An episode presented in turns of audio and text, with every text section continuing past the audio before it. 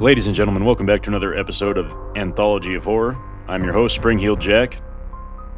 Today I'm going to be covering something that is. I don't want to say it's local legend because it's confirmed that it happened and there's a ton of information on it, but it was uh, passed around for a while with little to no facts regarding the entirety of the situation uh, at truck stops or rest stops in the, in the desert, in the California desert, so that it kind of became one of those stories like, is it true? Is it fake? Is this made up? Is there even the site that it happened in? Does it even exist? So on and so forth. And to sum up briefly, what I am talking about, uh, which I would be very surprised if you've heard of them because they did not get much publicity, and I will tell you the reason for that in a little bit. But I'm referring to the Apple Valley bunker murders. Yes, that's right. Apple, as in the thing you eat, Valley, as in a valley, uh, and murders, as in uh, what fucking the children of police officers do, apparently. So uh, we have the fucking honest LAPD has struck again. I shouldn't say that. The children of the honest LAPD have struck again. For more than 20 years, the bunker stood by itself in a remote stretch of the desert, and it was a crumbling relic from another era with graffiti scarred walls, hidden alcoves, and a warren of dark hallways that allegedly led to nowhere. Gaping holes punctured the concrete roof, creating 30 foot drops to the floor below. It's one of those places where there were thousands of bullet casings under your feet at any point. There was shattered glass, and enough of it that it formed a jagged carpet all over the floor, as do most abandoned Superfund sites. Over time, the abandoned Air Force installation has become the haunt of bored teenagers, gun lovers, and the occasional nomadic outlaw. And sometimes, worlds collide. You have a congregating spot, eventually, they're going to cross paths. So, they, that may have been what happened in the early morning hours of January 5th when 30 or 40 teenagers from this small community between Barstow and Victorville held a birthday party inside of the bunker. By dawn, two teenagers lay dead inside. Both were shot in the head at close range, and there were five shots in total fired. The crime scene was harrowing, so much so that it rattled even hardened homicide detectives, which out in this area, they're they're pretty fucking tough. According to the San Bernardino County Sheriff's Department, the victims, 16 uh, year old Bodie Scherzer Potter and her boyfriend, Chris Cody Thompson, uh, he, she was 16, he was 18. They stayed behind after the party broke up uh, with the intention of camping in the Jeep under the stars, I guess, to. Uh, they were going to car camp in their Jeep and look at the stars because they were dating. And they thought it would be sweet. They both had great reputations at the top flight charter school where they met. Uh, they met each other there for the first time, and among those that knew them, uh, th- they were uh, they were dr- ambitious kids, like fucking Bodie was an aspiring filmmaker, and she routinely studied until 11 p.m. And her mother barely let her out at night and kind of kept her on the right path, though she didn't really need that much help, is my understanding from what I've read. Seemed like a good kid. Uh, Thompson was a guitar playing, introverted guy, but listened a lot more than he talked, and he treated his girlfriend really well, and he was a, gave sound advice when he was called upon. Uh, the sheriff's spokesman, Sergeant Rick Ells, said, It's really an extraordinary case. I worked homicide for years, and if you take away gangs and drugs, you eliminate about 80% of the cases. These two kids were squared away. There were no there was no gang, there were no drugs, no reason for it. Authorities have ruled out murder suicide and have been interviewing everyone who was at the party. They also seized computers from the victims' homes. Detective Rob Alexander, sifting through dirt in the dark hallway where the bodies were found, said the case was the department's top priority because it was heinous. We've put everything aside to work on this, he said, and emotions are running high. Many local adults learned of the bunker only after the slayings and were shocked that it had been allowed by the United States Air Force, the ever reliable United States Air Force, to sit open for so long. I couldn't believe the federal government would leave a place like that without a fence or anything, said 84 year old Robert Powell, a retired engineer who visited the site for the first time after the murders and has since begun a petition to get it demolished. When I saw the hole in the top, it unnerved me. The sheriff and the police are well aware that this place exists, and they should be in the forefront of closing it. Some teenagers said they had encountered armed skinheads at the bunker. As with most abandoned sites, somebody claims to have encountered militant skinheads there. It's always the story. I was out there a year ago, and there were some guys who came up on us, said 16 year old, who later identified himself only as Matt. They had shaved heads, and I knew they were Nazi lowriders. And for those of you that don't know, Nazi lowriders are like an Aryan Brotherhood proxy group, I guess. Uh, Oh, the Nazi lowriders are a white supremacist gang active in the high desert. Swastikas can be seen scrawled on the bunker. So can R.I.P. Bodie. You can see that spray painted on the wall, and also a white outline of a body and a very tasteful dead body here with an arrow pointing the way to where the bodies were found. It wasn't done by the murderers, this was done a while after. Authorities say that they know gang members have frequented this site, but they have received no complaints of trouble in at least 18 months. It's a big ass desert, and there are lots of places where kids can go to get away. If you were close to this one, another place would open up, and I don't think you can foresee this kind of thing ever happening, so no, it wasn't a top priority to shut it down. It wasn't a top priority to seal it off because the desert is filled with these fucking things. The two story bunker, which sits about a mile south of California I 58, is all that remains of the former Hawes Auxiliary Field, which was built during World War II. Uh, the complex once included a 1,200 foot tall radio tower used by Strategic Air Command, and the bunker housed generators and wiring for that tower, which ceased operations in the mid 1980s, when we started demilitarizing at the end of the, the Cold War. Residents of the unincorporated community of Silver Lakes, not Silver Lake, Silver Lakes, where most of the partygoers lived, say that they are devastated by the slayings. Uh, the crime was horrific, and that's what Braxton Boyd, who was 17 and a friend and classmate of both victims, said.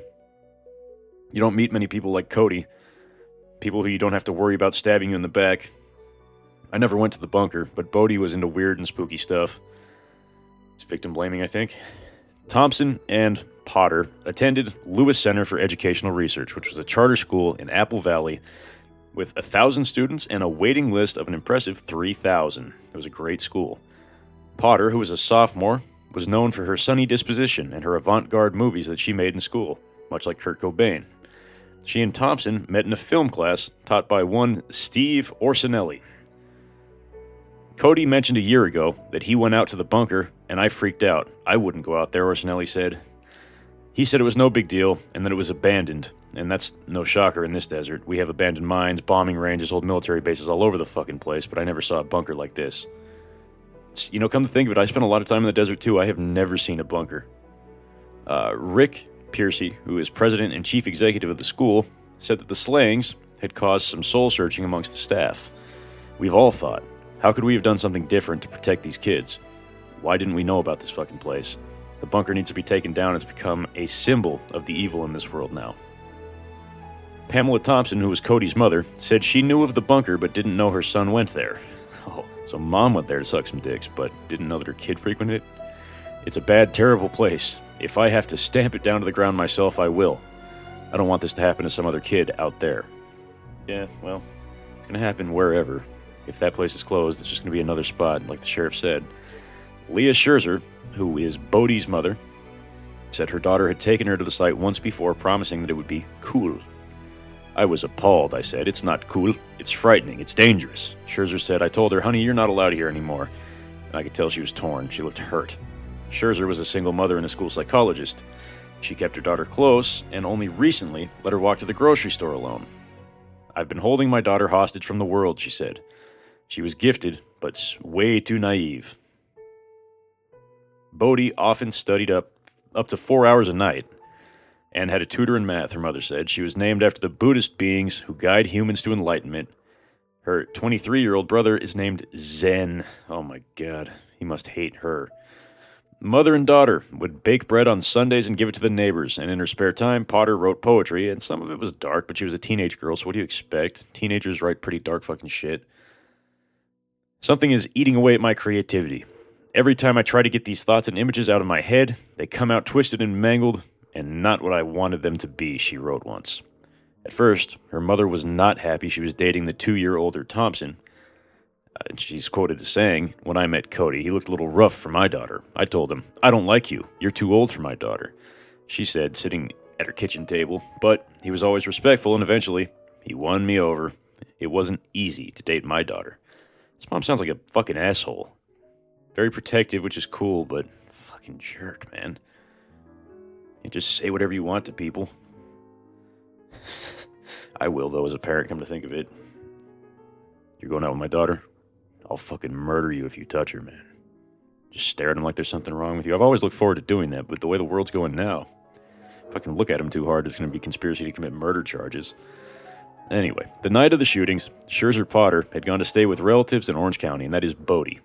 Her last name is a very upsetting, unpronounceable, hyphenated combo of something German and then Potter. So she's Bodie Potter, Scherzer Potter. The one with the weird fucking name is the girl. At some point, she slipped out and was picked up by a friend who drove her to the bunker. In the morning, they called me and said she was not in her room, her mom says. And then Cody's mom calls me and says that they're looking for Cody, and I realized that we had a real fucking problem. And then somebody called, I still don't know who, and said Cody was dead. Shortly after, she received the same news about her daughter. She thought the bunker was safe all these years, Scherzer said. It represented a freedom from the constraints of society. I want that fucking military bunker torn down by the people that built it. But right now, I have a daughter to bury, so I don't have I don't got time to be an activist, she was quoted as saying. No one is eager to claim responsibility for the bunker, and as the Air Force is famous for, they are passing the buck. Because, uh, you know, the Air Force bunker has nothing to do with them.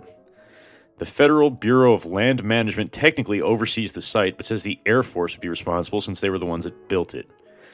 As for putting up a warning sign, the way the desert is, if there's a sign up uh, for 24 hours, it's going to have bullet holes completely through it, all over the place, or it's going to be torn down and stolen. So there's really no point in putting up fucking signs in the desert. These kids are going to party anywhere and everywhere. I've seen it for 20 years. It's the fucking desert. There's nothing to do. Uh, the Air Force released a statement the week of the killings that it's expected to demolish the bunker by the end of the year and that Edwards Air Force Base was interested in acquiring the land. There is no activity at the site, said Linda Gissinger, an Air Force spokeswoman. We don't need it. We don't use it. We don't want it. The wheels were in motion to make this happen before the slayings, and now we're very intent to get it done. Fuck you guys. Since the slayings, more and more residents have driven the jarring dirt roads to get to this fucking place. That week, Powell walked along the top of the bunker, stopping to stare into the numerous deep, misleading cavernous holes that led straight to a concrete floor below. Powell knew um, Bodie's mom and knew Bodie very well, and being only yards from where the girl died made him extremely uncomfortable. But nothing could quell his outrage that despite the obvious hazards, the bunker had been allowed to stand open for decades. You could fill it with sand, you could put in concrete plugs, you could bulldoze it. In probably an hour, you could bulldoze the whole thing. He studied the supports and thought for a moment. If you left me alone with a case of C4 plastic explosives, he said, I could probably get rid of it. If you were if you managed to fuck it up with C4, you're a fucking moron. It's a it's a oh, god damn it. Was he in the Air Force? I'm sorry. There's a good reason for my my Air Force rivalry. I just won't share it with you guys. So that was the the uh, article that was written as soon as the story dropped, and it was a mystery for a while. That was the only that evidence and that story was what I heard, and I was under the impression that it was never solved. So I was also kind of making the assumption that it was fucking fake because it is a scary story. I really want to believe that that sort of thing doesn't happen to children when they're out just having a good time at a birthday party and not doing drugs. But it does, unfortunately. And, um, yeah, it's fucking awful. And I heard it at a truck stop when I was traveling through the desert, and I, I took it for what it was worth. I mean, the guy was a pretty straight shooter, but it's it's uh, it's a it's a lot to process if you really think about it. It's fucking two teenagers. Think about you when you were 16, and imagine getting shot in the back of the head, leaving a party, execution style, for seemingly no reason. Or your kid. It's fucking awful. God. Two popular teens were slain a year ago now in an abandoned military bunker, and they were selected for murder because they were the last ones left at the party. That was the working theory that they had for a while.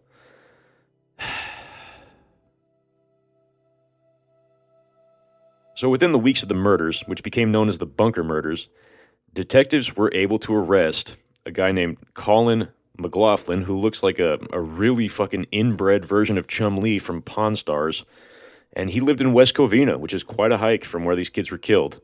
Another guy named David Bryan Smith, who now makes me happy to see is completely horseshoe bald, and he can suck it. They were both charged with murder, kidnap, and robbery. A third suspect, a 16 year old named Cam- Cameron Thomas, was arrested later that March, and uh, he, they all could face life in prison, potentially the death penalty. At least that's what they were told by the DA. Detective Robert Alexander testified that the three defendants asked a friend, Sean Gonzalez of Victorville, to take them on a camping and shooting trip in the desert.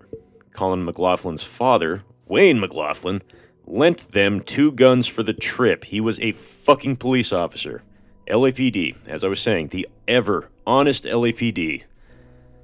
Gonzalez told detectives he turned down the trio because he hated Colin McLaughlin. He said he was a scary psycho and when they previously shot guns with him, he made him extremely uncomfortable because he was unsafe. McLaughlin is dumb looking Chumlee. Defendant Smith also confided to Gonzalez that the three found other teenagers partying when they arrived to camp at the bunker. It was at least according to the sheriff's de- detective. After mingling at the party, McLaughlin told the other two that he wanted to rab- rob the last car and uh, maybe some other stuff. Didn't really specify though. A friend of the victims told police that they had planned to spend the night outside the bunker in their Jeep as well. And, uh, for whatever reason, their plans ended up falling through. So Thompson told the detectives that he acted, this is the kid, the 16 year old shooter. He told the kids he acted as a lookout while Colin and Smith took the victims once everyone else had left and led them back inside the bunker. Smith told investigators that he never pointed a gun at them and that McLaughlin was the one who shot them, according to Alexander. Deputy Public Defender Stephen Wilms, who was representing McLaughlin, highlighted disparities between Smith's statement to the police and the official coroner's report. Thompson was kneeling down when he was shot, and according to Smith, while the county coroner said that Thompson's wounds were consistent with him being shot in a laid out position. Also, Smith's testimony conflicted with the coroner's findings in his descriptions of the order of the shots that killed Bodie. Wayne McLaughlin told the police that his son took medication for psychological problems and that without them, he could be frightening and scary. And also, when you take those medications that make you not frightening and scary, you are not allowed to touch a firearm. And that is a massive deal. So his dad, the cop, should have known that. The preliminary hearing was scheduled to continue a week after that. So that was uh, the build up to the trial. I'm kind of. There's not a whole lot of information on this, so you got to forgive the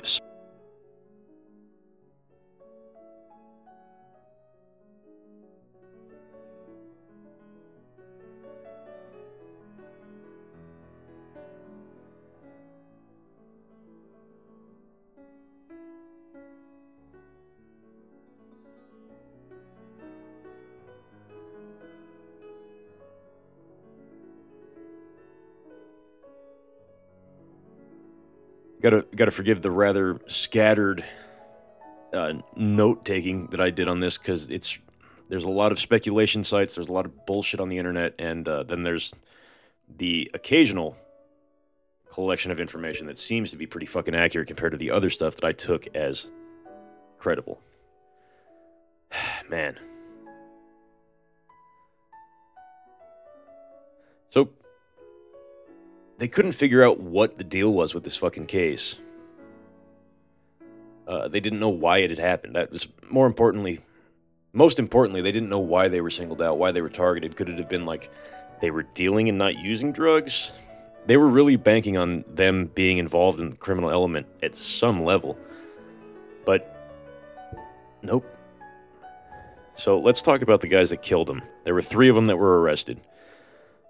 Uh, Colin Lee McLaughlin, David Brian Smith were the two main perps, and they were arrested and they were suspected just because they were suspects in lingering around.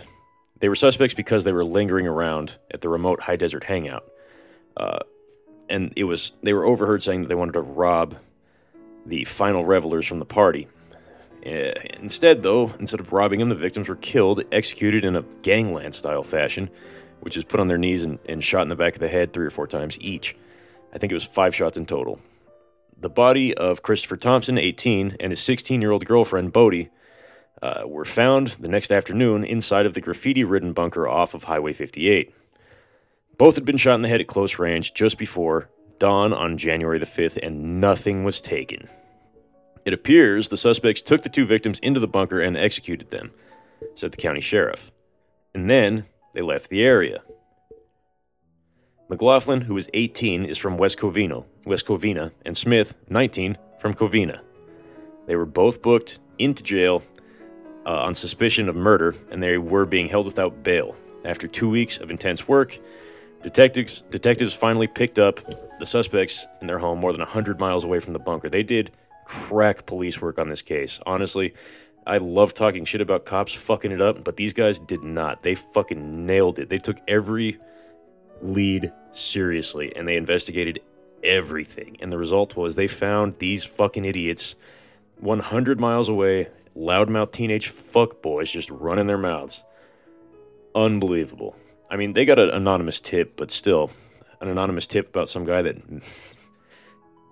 people claim all sorts of shit. So, like, you got a phone call as an as an investigator for every bullshit thing that somebody told you in a bar that they had accomplished. Just imagine like some guy in a bar, drunk as shit, full of shit, just rambling about like, oh hey yeah man, I used to be a fucking bodyguard for James Hetfield from Metallica, man. I fucking I had to shoot somebody once though, man. I didn't I didn't like it. I liked it though, but that was before I was a Mongol, you know. Then I joined the Hell's Angels because the Mongols weren't for me. And you're just like, mother of God fucking shoot me. And you're just begging the bartender to throw him out, but he doesn't because it's hilarious to watch you squirm. Imagine investigating every aspect of that crazy fucker story, then multiply it by an entire county. And everyone either wants the attention from the murders or they want to be involved with the solving the case somehow. So people are trying sometimes to do well and do the right thing, but realistically, pandemonium. And the sheriff's department, I cannot say enough positive things about them because they fucking s- killed it, killed it in a good way. McLaughlin is believed to be the shooter, and Sheriff Sergeant Rick Ells uh, was he confirmed that in a early press release, and then further ballistic testing had to be done on the weapons recovered by detectives during searches of both suspects' residences just to make sure. Uh, detectives also do not believe that the two had ever met the victims. Thompson and Potter were simply the last two at the party as it broke up at 4. And that's what was unusual about this case from the start. It was senseless. Thompson and Potter, like I was saying, they had been going, they were high school sweethearts. They're both artistic. And it was really speculated. They, like I said, they were trying to go for the drug angle and they were really trying to go for the uh, interpersonal relationship too. But it was hard not knowing whether it was a personal attack or just something fucking way worse. Uh, but it was also, it was the common consensus is that it wasn't because they were pretty good kids. And the mom of Bodie said to this day, I've never met a person that knew her daughter and didn't like her being Bodie. So, as word of the arrest spread, and that is of McLaughlin and Smith, attention quickly focused to McLaughlin's profile on social media, as it does usually when there's a spree killer, everyone tries to get onto his fucking Facebook and read his quotes and like, oh man, he read Mein Kampf once, or whatever. Which uh, this guy was a pretty avid MySpace user, Which, if uh, remember MySpace, fucking sucked. Who the fuck is Tom? Anyway, uh, under the headline "Equal Opportunity Merchant of Death," a photographer a photograph shows fat ass inbred Chumlee pointing a hefty silver handgun directly at the camera, and another one. Uh, it showed him holding a large, looked like a tactical stock shotgun. Uh, the the newspaper article had it listed as a black assault weapon, but I think it was probably a Mossberg 500 with a collapsible stock and a pistol grip. It was it was a cop gun for sure, but it wasn't anything dramatic that you couldn't get at a Big Five. Uh, sheriff's officials confirmed that the profile in which he says he's the student at Mount San Antonio College and Walnut is his. If you don't read this, I will sneak into your house late and kill you, he titled a rambling blog entry from September in which he brags of LSD use and describes a desire to walk down the street and randomly shoot people with a 357 if he felt so inclined. Douche. Friends of Thomas and Potter, who have showered the victims' profiles with hundreds of tributes, respond to McLaughlin's words with anger and fury. Some punctuated their comments with profanity while wishing the worst upon him, including the death penalty. That would not be the worst. One pointed or one posted McLaughlin's booking number at West Valley Detention Center in Rancho Cucamonga. Fuck, that's funny. Others were simply dumbfounded, saying, God help us. It was a mixed reaction on the online community, surprisingly. Uh, no one answered the phone Friday at uh, the, the, number that was provided for McLaughlin's home in West Covina, and a neighbor reached out uh, when they got in touch with him by phone, declined to comment uh, pretty much everyone they called in that area was a no comment hang up type of deal. Because remember, his daddy was a cop. so, overshadowed by the arrest was word that Friday, and this is all the same time frame. I'm sorry about the uh, jumbled past and present and future tenses with all this shit, but there is no information on it. So it's all hodgepodge together. I apologize. Uh, overshadowed by the arrest was word that the Air Force hoped to have the bunker demolished by fall and the land returned to its natural state for use by its owner, the Federal Bureau of Land Management. This is something that we want to get done, said Philip Mook, senior representative for Air Force Real Property Agency's Western Region office in Sacramento. Man, they have way too much, way too many things going on. Mook said that the Air Force began talks with the Bureau in 2001 to demolish the remnants of the 1,200 foot radio communications tower deserted in 86. The Air Force has received some of the $500,000 required for the demolition process for some reason and is working with the U.S. Fish and Wildlife Service to ensure that the protected tortoise in the area is not disturbed. Since being abandoned, the bunker, as local teens know it, was a gathering spot for all sorts of fucking assholes.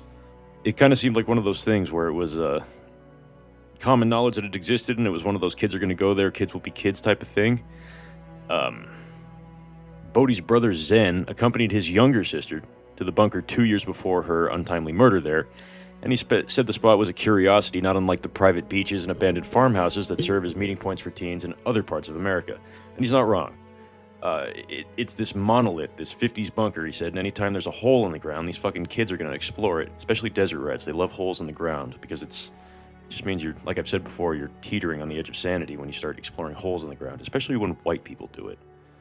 Um, not to be blatantly racist, but that's usually the, the sign of like off the meds when there's people underneath your house or you're tunneling to escape from whatever. When white people start digging, you're fucked. So the night of the bunker party, Zen was the last family member to see his sister alive. She had been staying with him in Costa Mesa when her friend picked her up. Uh, he thought she was getting a ride home to Helendale, but she'd lied to him. Instead, she met her boyfriend and went to the party. Potter, her brother, said that he doesn't blame uh, the locals for what happened. Could have happened anywhere, and he was not quick to blame anybody other than the murderers, which was surprisingly forward thinking of him. All right. So, if you've read the court transcripts of the preliminary hearing, um, in this case that's commonly known as the Desert Bunker Murders, as I recently did, you'll be struck by one refrain that stood out, and that was how many people, it was a common theme, how many people feared Colin McLaughlin in the years, and especially days leading up to the events of January 5th, 2008. Let's talk about this fucking limp wristed douchebag for a little bit. His, his, uh, God, I fucking hate this guy just because he's a privileged son of a cop. And he killed a fucking 16 year old girl at random and her 18 year old boyfriend, but got the jump on him with a gun. Fuck you, dude. I hate people like this. Like, come at me. Fucking pussy. His small private high school feared him, and uh, it was as far back as 2005. They had the police come and take him away for making terrorist threats. Which, it, admittedly, after 9 11, it really doesn't take much to be con- convicted of terrorist threats. It's like just threatening violence. It's, that's all. The prosecutor in that case described him as a walking accident waiting to happen, and yet he was walking outside of jail. He uh, miraculously somehow had two friends, uh, name of David Smith and Cameron Thomas. They were terrified of him, though, allegedly. He was psychotic, they said. Crazy scary. Conveniently, after they'd been arrested and they were testifying against him, though. His father, the LAPD officer, feared him. He locked up his guns, except for the two that he gave him, of course, because Colin's erratic behavior frightened him. And then he took his son to the doctor for psychiatric meds. This kid made people nervous. It was a, a slingshot, just with bad intention, pointed at everybody and ready, just looking for a reason to, to let it let it rip. Uh, this is a direct quote from limperist Colin inbred fucking McLaughlin's MySpace blog. I feel that if a person really needs it, they should be able to walk down the street with a 357, killing people at random. He was short, fat as fuck, with a doughy, impassive face made blanker by his dead eye shark face eyed stare, and he was an 18 year old who wore combat boots that he thought were military issued and they were not, and whose life was shit and whose output was all fury. And nobody did anything because he was just too fucking annoying to deal with. It's as if he was a ticking time bomb that everybody decided was background noise and they could they could live with it. the court transcripts tell the story of fear, but also of just conceding, being passive, and kind of like gypsying away from that which scared them, which was the responsibility to hold this douchebag accountable. McLaughlin was the director of a movie that nobody wanted to make, but they drifted listlessly into their roles all the same. The father who let his psychologically disturbed son borrow his guns to keep him happy, the sidekick who only mumbled that's dumb when he was presented with the violent plan. His ability to cause fear was the only ability that he had, and on a cold, rainy January night, years ago, he stumbled upon the perfect setting to make true on his violent potential, and that was the abandoned military bunker in the desert. A maze covered with graffiti scrawled walls, littered with beer cans, spent shotgun shells, and where bored teenagers came to have sex with each other and party. Reading the transcripts only as a refresher, uh, man, because uh, I, I remember reading them a while back when I found out that this case wasn't made up. I remember the moment Colin, previously blank, broke into a smile during the court case. The smile didn't happen when he saw his parents, but occurred instead when the autopsy photos were passed among the attorneys, and a glimpse of the bloodied victim sent a shudder through the courtroom. I didn't fear him. But I was glad that he was in iron shackles and uniformed guards with guns were standing next to him. Yeah, okay.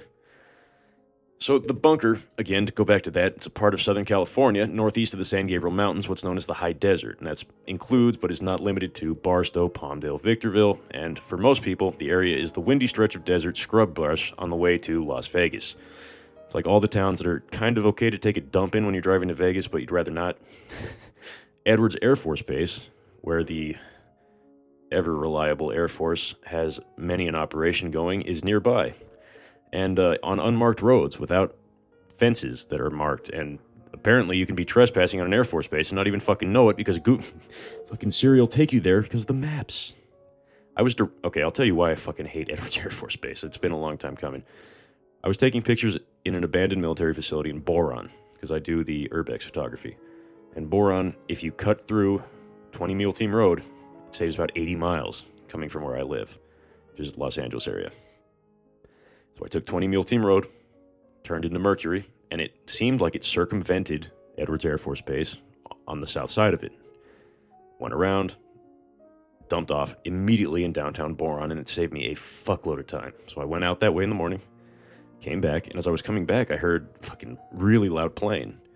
And so I parked my car, pulled off to the side of the road, grabbed my camera, jumped out the car, and I saw that they were doing the SR 71 flyovers. It was the fucking stealth fighter. Badass. I'd never seen anything like that. So I started taking pictures of it because I had just recently learned how to shoot high speed photography because I've slowly teaching myself over the course of years. And um, it's these guys came out of nowhere. They were because it was desert on every side. I didn't. The road ran through the middle. There were no gates, no checkpoints, no no fucking lights, no warning signs. But on either side of the road, there was a fence, and on the fence had signs posted everywhere that said "No trespassing." Air Force installation. Okay, so I did not step off the road. I was on the road, smoking a cigarette, taking pictures. And then these guys pull up through one of the open gates in a truck, and they're like, "Hey, are you affiliated with the base in any way?" I was like, "No, man. Why? What's what's up? I- Should I go?" Like, "No, you're fine. Just stay here." And I was like, "Okay." And I kind of had this weird feeling, so I jumped in my car after they left, and I was like, "Yeah, mm, I've got a gun in the back seat that's unloaded, of course, but I have I was in backcountry, so I just thrown it in the back seat when I was leaving in a hurry, and I know it's not the right way to do it. I know, I know. It was unloaded. I was in a hurry, and so that was in the back seat. So I tossed that into the trunk because I have a 4Runner, so I was able to toss it It's like a crossover SUV, and um, I also had a camouflage backpack with a whole bunch of camera wires fucking hanging out of it and battery uh, auxiliary chargers, like the, the solar powered ones. So it essentially looked like a bomb in a backpack, and I have a huge beard, and I am, according to the government, Arab. I'm not, I'm Greek, but according to the government, that's Arab. So I am going through my camera, looking at the pictures, just kind of squaring everything away, putting the cameras away where I can, and I look up and there's a truck, it's a military police truck, parked in front of me uh oh. I look behind me, there's another one, and there's one on either side of me too. Somehow they flanked me and I wasn't even paying attention. And, um, well, because I wasn't doing anything wrong, I wasn't looking for it, I didn't think. So, like, oh man, they, they didn't have lights on, so I was like, maybe I can just go. Like, those lights aren't on, they're just here, it seems like they're straight chilling. I'm just gonna go. So I turned my car on. Oops and uh, all the doors open. They're all behind the doors, fucking felony stop, T fucking T stop style with the guns drawn, screaming, put the windows down, put the windows down. Who else is in the car, so on and so forth. And so began the violation of my asshole. Not literally, but they were very professional because, especially considering that they had the, the right to shoot on site for trespassers, they did their job just fine, and they were very civil about it. Uh, I was not happy when they made me drive back to Boron and circumvent Edwards the proper way. That was a little upsetting to me because it added 90 miles, but I guess I earned it. I blame Apple though, one day I'll sue them for it, but Siri took me there, and um, I got dicked around for probably two hours sitting on the side of the road in Edwards Air Force Base while they ran my social security number and driver's license and asked me what country my family was from, and then asked me if I sympathized with the terrorist groups that were local to them and what languages I spoke, and if I spoke Russian, if I was sure I wasn't Russian, and uh, a million questions under the book. And they threatened to take my cameras too, which was when I got mad. Um, not mad because that would be irrational for me to get mad at them for doing their job, but um, I may have thrown my, my Instagram fucking uh, celebrity dumb around a little bit where it was like a serious threat for a second. And I was like, look, man, you can do whatever you want. You have to do your job. I understand that. But I'm going to fucking make your life miserable through social media if you do.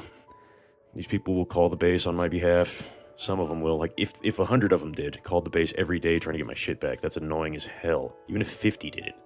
I don't expect 56,000 people to do it. That's ridiculous, but a solid annoying group of people just calling every day, talking to the commander. He'd, he'd never let them hear the end of it. And I kind of told them that, and they didn't believe that I was telling the truth about Instagram.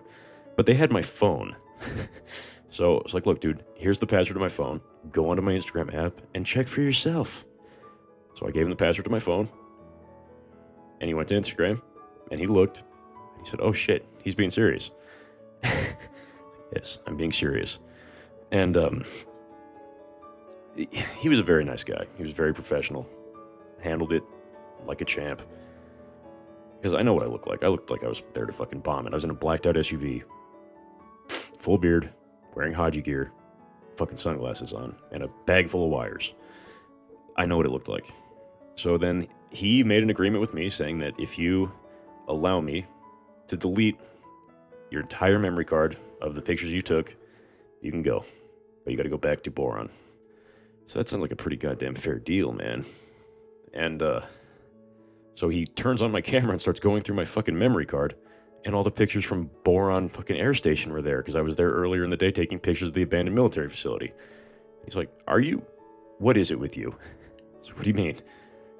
You spying for somebody? No, dude. Just enjoy taking pictures of old military shit. It's cool. Mm hmm. Are you Russian? No, I'm not Russian. Are you sure? Your family from the Balkans? Like, no, dude. So, or make a long story short, they made they followed me out in Boron. They car in front, car behind, escorted me out, and then uh, they said if I was ever around there again in the wrong spot, I would be arrested and detained without a question. so, uh, never going back there. But I got on a fucking rampage about that. Sorry. So, uh,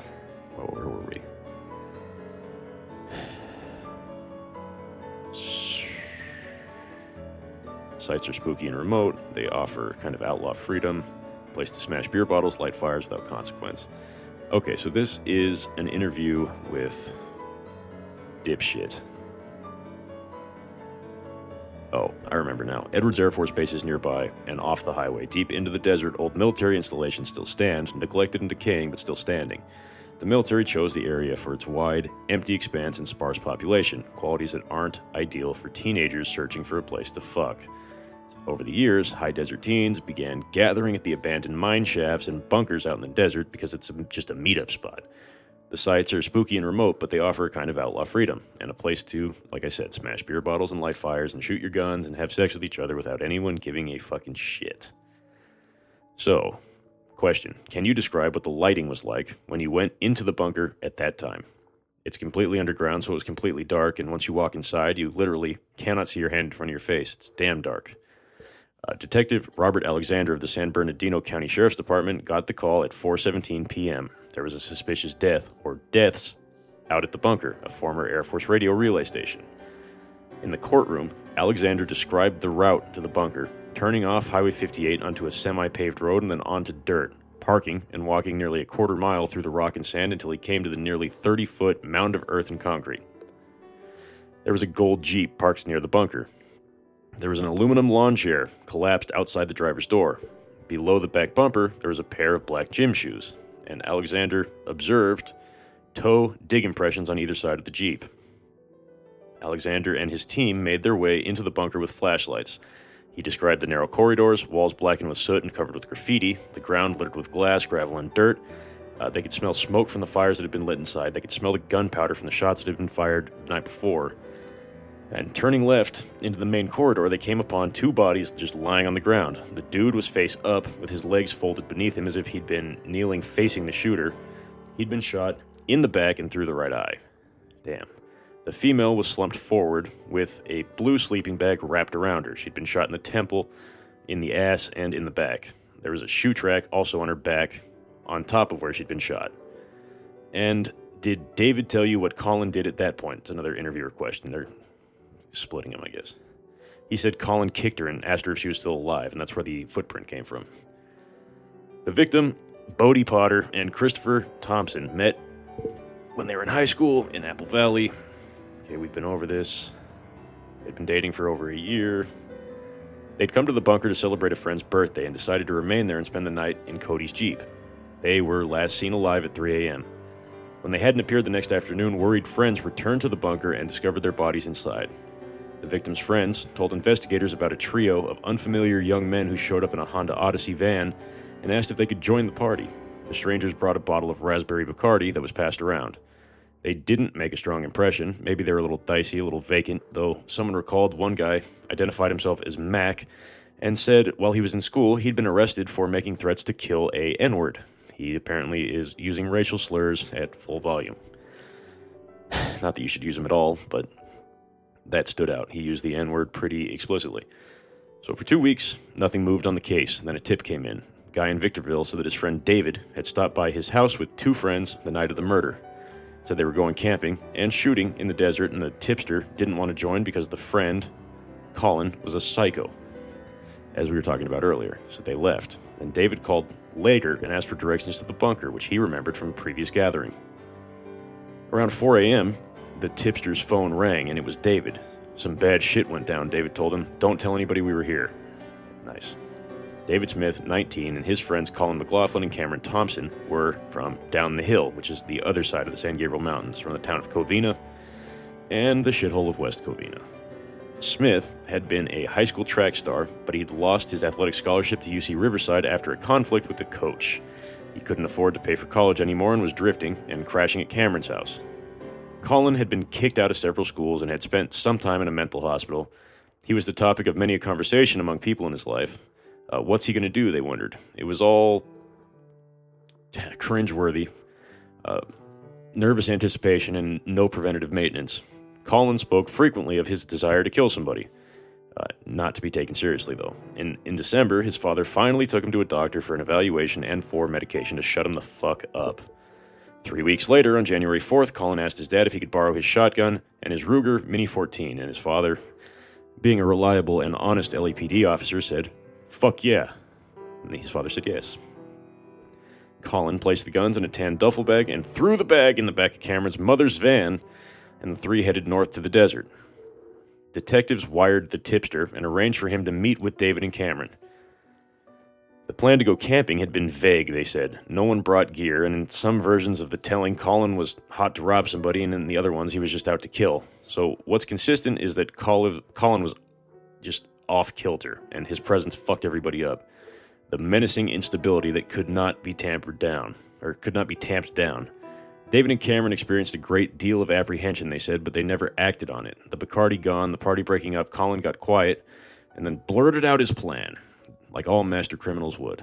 They would wait until most everybody was gone, and there was only one car left. It was cold and windy, occasionally raining, and eventually it was only Cody's Jeep remaining outside the bunker.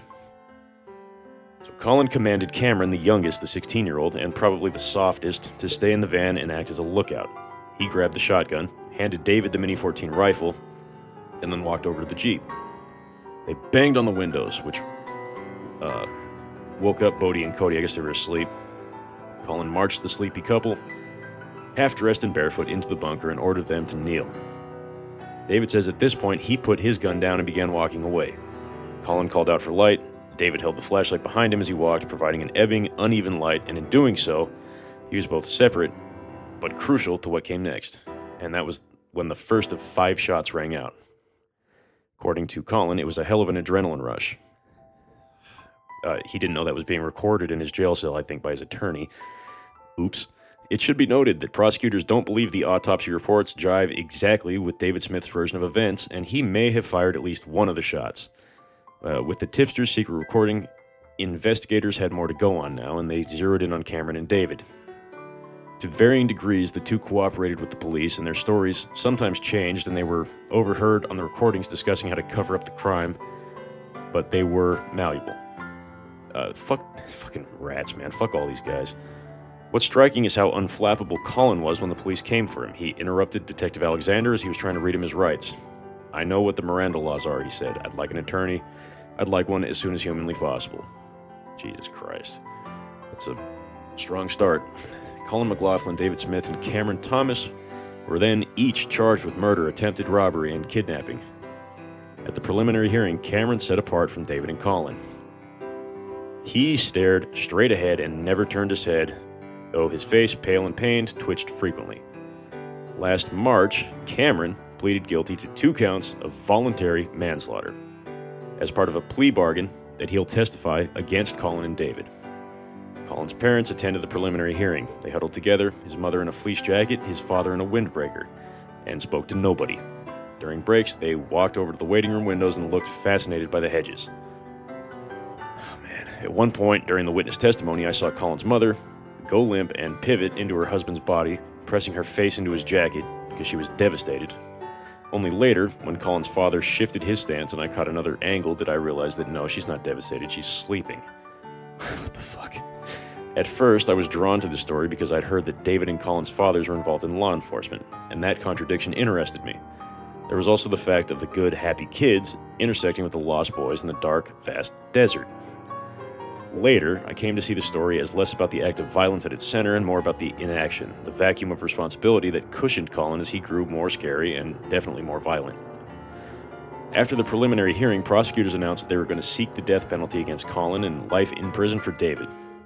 David pleaded not guilty, and Colin pleaded not guilty by reason of insanity. Later, Colin's lawyers argued that he wasn't competent to stand trial. Um, Jesus Christ. So on October 3rd, a competency trial began. A pair of mental health experts that may have concluded that the West Covina man accused of execution style slayings of young high school desert couple at an abandoned military bunker is mentally competent to go to trial for the killings.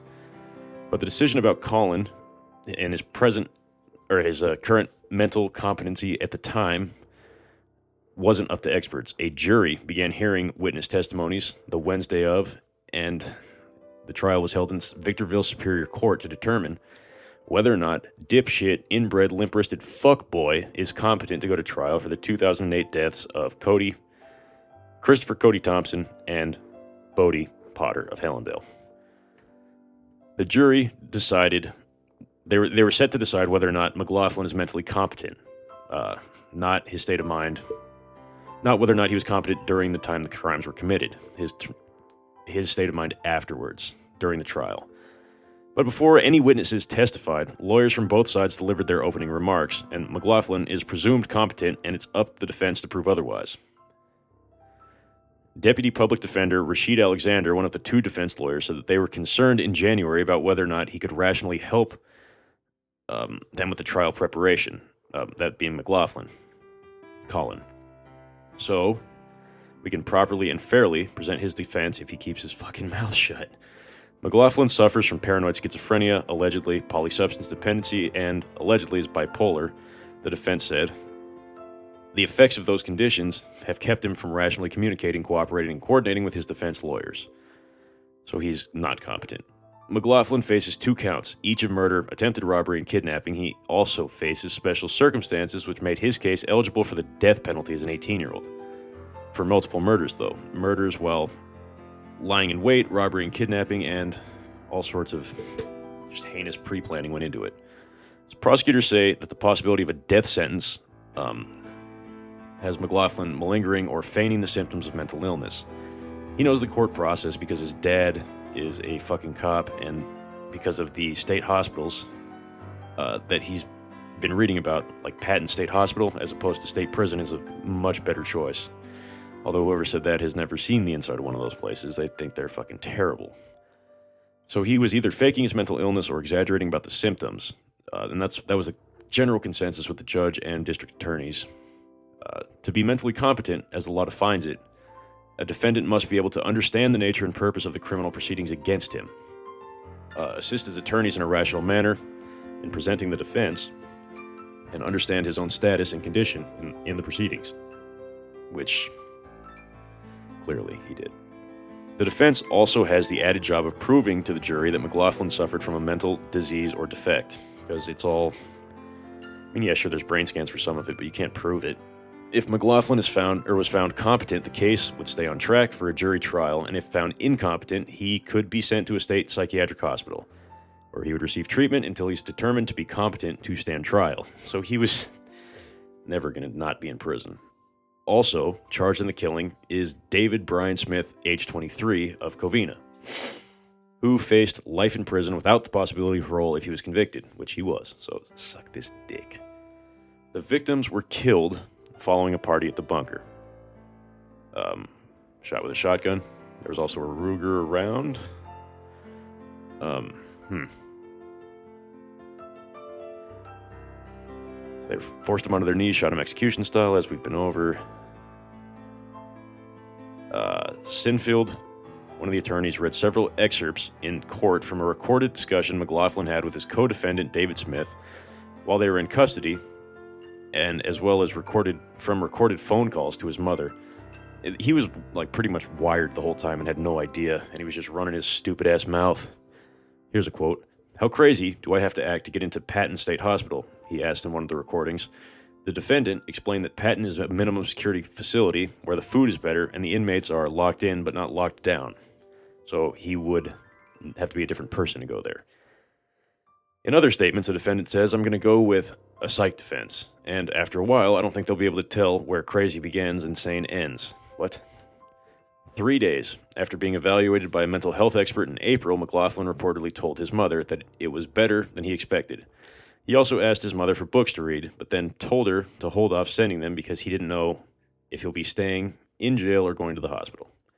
So, one of the mental health experts, Dr. Berg, initially concluded that McLaughlin was mentally competent, but reversed his conclusion after receiving copies of the recordings from the prosecutors. Mentally incompetent was the initial one, and then he read those statements.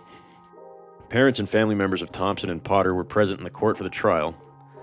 Uh, Potter's mom said positive things have come out of her daughter's death, such as a walk planned for January and donations to Helendale Youth Center, which this woman turned into a revolutionary after it. Unfortunately, that was the motivator that pushed her there, but she did do very good things. Uh, Faith, she said, carried her through the court process, and she said she was really looking forward for the closure to the closure because it's been going on for way too long. Just because of the knowledge of the legal proceedings, this they did get dicked around on this case for a long time. Happened in 2008. They were convicted recently. God. All right. So, the jury deliberated for a few hours before ruling him competent to stand trial after his How Crazy Do I Have to Get statement. Collins shared with the courtroom one final gesture before he was taken away, and the message that implies a certain awareness that doesn't correspond with an insanity defense, but in its blunt fury seems true to who he was and is when he gave everyone in the courtroom the middle finger. Cute. Fuck you. All right. So, a West Covina man on December 2nd, 2013, pled guilty to six felony counts of murder, kidnapping, and robbery in a 2008 execution style slayings of a teenage couple in an abandoned military bunker. Fuck you. Under his plea agreement in San Bernardino County, Colin McLaughlin, age 24, will spend the rest of his life in prison without the possibility of parole, which takes the death penalty completely off the table, said Deputy Public Defender Wright one of two attorneys from the San Bernardino County Public Defender's Capital Defense Unit assigned to the case. McLaughlin appeared in Victorville Superior Court for sentencing. Announcement of the plea agreement came the day the jury selection was to begin in McLaughlin's trial. Pre-trial motions were filed in November, and the it's been going on for a while. So the defense attorney McLaughlin was one of the three people charged in the January 5th slaying of Cody Cody Thompson and Bodie Potter in the abandoned Air Force bunker. McLaughlin and David Smith allegedly forced them at gunpoint from their vehicle and marched them into the bunker in the early hours of the morning. Once inside, as we've been over, shot them, uh, shot them in the backs and heads with a shotgun and a rifle. Smith, who has pled not guilty to the charges, still awaits trial, and his next appearance in court on March 21st for a uh, pre-trial hearing. Okay, I don't really know what that means in this case, but a third defendant, Cameron Thomas, who was 15 years old at the time of the killings, pled guilty in March 2011 to two counts of voluntary manslaughter as part of a plea agreement to rat on everybody. He agreed to testify against the other two fuckers in exchange for leniency. For the families of the victims, McLaughlin's plea was some of the best news they've received in years. Six years had passed since the tragedy occurred. They celebrated. It was a huge day for them. Uh, she said she was with friends at her home and a bigger celebration was planned for the weekend. So, though the district attorney's office aggressively pushed for capital punishment, Scherzer was against it, saying it was too costly, too time consuming, and went against the interest of her and her children, including her late daughter Bodie. Wow, woman is definitely driven by morals. Since the untimely death of the daughter, she has fought successfully to get the crumbling, long abandoned desert bunker torn down by the stupid fucking Air Force hacks that built it in the first place. And she fought the legal system that said she wanted to provide Smith with a more lenient sentence in exchange for giving up McLaughlin. Wow, she's very cool. She had been attempting since 2008 to get county prosecutors to accept McLaughlin's guilty plea in exchange for life without parole. It wasn't clear Monday why the district attorney's office had a sudden change of heart. Prosecutor Stephen Sinfield did not return telephone calls seeking comment, and district attorney spokesman Christopher Lee also declined to comment. At this time, we are unable to comment because the co defendant is still pending trial. Uh, defense attorneys also could not say when they were going to accept McLaughlin's plea. So, finally, the dramatic conclusion. This is the article that was published on January 18th, 2014. That's when he was convicted. A 24 year old man obsessed with killing people at random will spend the rest of his life in jail over the abduction and execution style murder of a teenage couple in an abandoned army bunker six years ago. This is written by the Daily Mail reporter. Facts right. Colin Lee McLaughlin was yesterday handed a life sentence without the possibility of parole after making a plea deal in December to avoid being executed. In a case which horrified Californians, McLaughlin pled guilty to forcing high school sweethearts Christopher, Cody Thompson, and Bodhisattva Bodhi Shiraz Potter, 16, into a desert bunker near Barstow before shooting them dead on January 5, 2008. The families welcomed the sentence in loyal court, which was handed down after they delivered a very emotionally impactful statements. Colin McLaughlin, you took my son, but let me tell you, what you did not take are my memories of him, and you did not take the things that made him what he was to me. That was what Thompson's mom said. He had everything you never did, and he was everything you'll never be, and he will always be a better man than you, even dead. Nice. Bodhi's mom said her daughter would have likely graduated from film school if she were still alive and would now be making movies. Ugh, there's no more laughter down the hall, or constant phone calls or text messages, no more arguments of, Are you serious, Bodhi? Are you really going to wear that? There will be no high school or college graduations, no wedding dress, flowers, or what colors to choose. I will never see her children or hold my granddaughter because the, the day that she died, the world went gray for me. Yikes, man. Sad. McLaughlin, however, did not act alone. As you know, the two fuckboys were involved. Oh, McLaughlin is the son of a retired Los Angeles Unified School District truancy officer. Ah.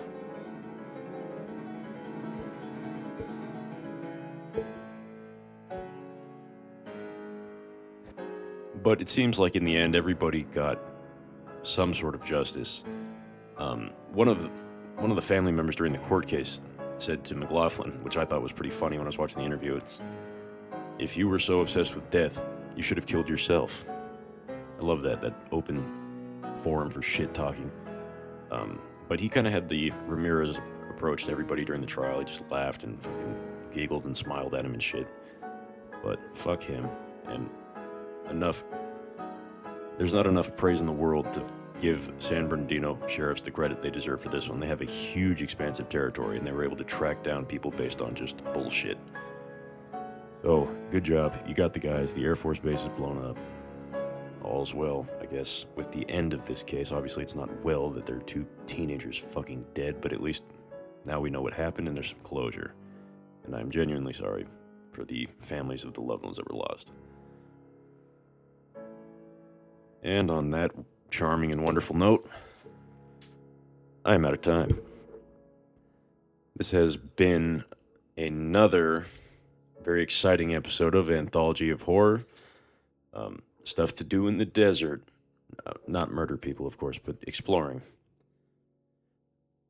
Thank you all for tuning back in. If this is your first time, welcome. Uh, this one was kind of a hodgepodge mess, and I apologize for the uh, garbled nature that it was uh, presented in. Normally, it's it's just slightly more co- coherent, but not not by much. Uh, for all the return listeners, thank you very much for continuing to tune back in. I genuinely appreciate you. Uh, I received several emails and several comments about a website, an email address, and a Patreon account. Um, oh, first and foremost, if my advertisements that were phony for the last couple of episodes were just heinously offensive or got you in trouble at work, I'm sorry. I know some of them, the pointless profanity one was pretty bad, and uh, I think just mainly that one was the one that I got a lot of complaints about, but sorry about that if it caused issues. It did. I know it did. I'm sorry. Just accept the apology. You don't have to say anything. Just hear me. Um, and then I also would like to apologize for some of my comments regarding the Black Dahlia. Received some mail that was uh, rather hateful. but they had valid points. And so I'm acknowledging the valid points of when I looked at the crime scene photos for the first time on the show, my first comment was, wow, full bush. And that may have been a little out of line. I'm sorry. But that's all for my uh, sensitivity. Thank you all for tuning back in. Oh, fuck, I forgot. totally forgot why I went on that tangent. But, okay. If you go to anthologyofhorror.com, now I have a website player and a website loaded up, ready to go, on which, as per request, you will find my Patreon link. I don't really know how to work the fucker, but that should be enough. It should work now. Speaking of Patreon, I don't want to just, you know, like have a Patreon set up where it's just donations, like a wish list or whatever the fuck people do. I don't want that. I want you guys to get something if you choose to donate. So if you guys have suggestions about what you'd like that to be, I'm all ears. I was thinking about doing uh, maybe censored and transcribed versions of the episode that you can listen to with your your not not going to say your kids, but with like your more sensitive friends or at work. So I'm not just screaming profanity and about horse semen and assholes. That's a thought. Um, I was going to say ad free listening, but that this is uh, ad free listening all the time, so you're shit out of luck with that one. But I'd love to hear from you guys, and you can also email me now. You don't have to hunt me down on Instagram at springheeledjack at anthologyofhorror.com. So please get in touch with me when you can. Love to hear from you because I genuinely appreciate all the support. And on the sidebar of support, let us see who the most supportive was from last week because I can check regionally where all my uh, my listeners are, and there are quite a few of you, and I'm grateful to each and every one of you. I know I've said that before, but I just want it to be overstated. I do appreciate you guys, and you guys are the reason that I keep doing this. Um, I've discovered how much I love hearing myself speak, more than I thought it ever would have been. Okay, so for Catholic sex guilt number two, the number one listener who's ready for it, not I, because I don't have it loaded yet. I, the number one listener that influenced 6% of the total listeners, Jesus Christ, was Mount Joy, Pennsylvania. And I've noticed a continuous up, uptrend from that area. So thank you very much, Mount Trent. I'm sorry, Mount Joy, Mount Joy, Pennsylvania. Followed by, of course, Los Angeles, followed by Portland, followed by Littleton, Colorado, Altadena, California, Springville, Springville, Utah, London, Kentucky, Indianapolis, Minnesota, Moorooka, Queensland, and Denver, Colorado. Thank you all very much for the support. I appreciate you guys, and this has you guys have made this a really fun experience for me. So thank you for keeping that ball rolling. And once again, you can, I think, download straight off the site or listen to them directly off the site if you have a hard time loading my podcast episodes on other places. Please go to anthologyofhorror.com and uh, just give it a give it a listen. You can constructively critique my website too. I won't be offended. It'd be actually very helpful. I look forward to each and every one of you reaching out to me. I look forward to talking to each and every one of you at some point, and I appreciate you guys. So until that point comes, stay spooky.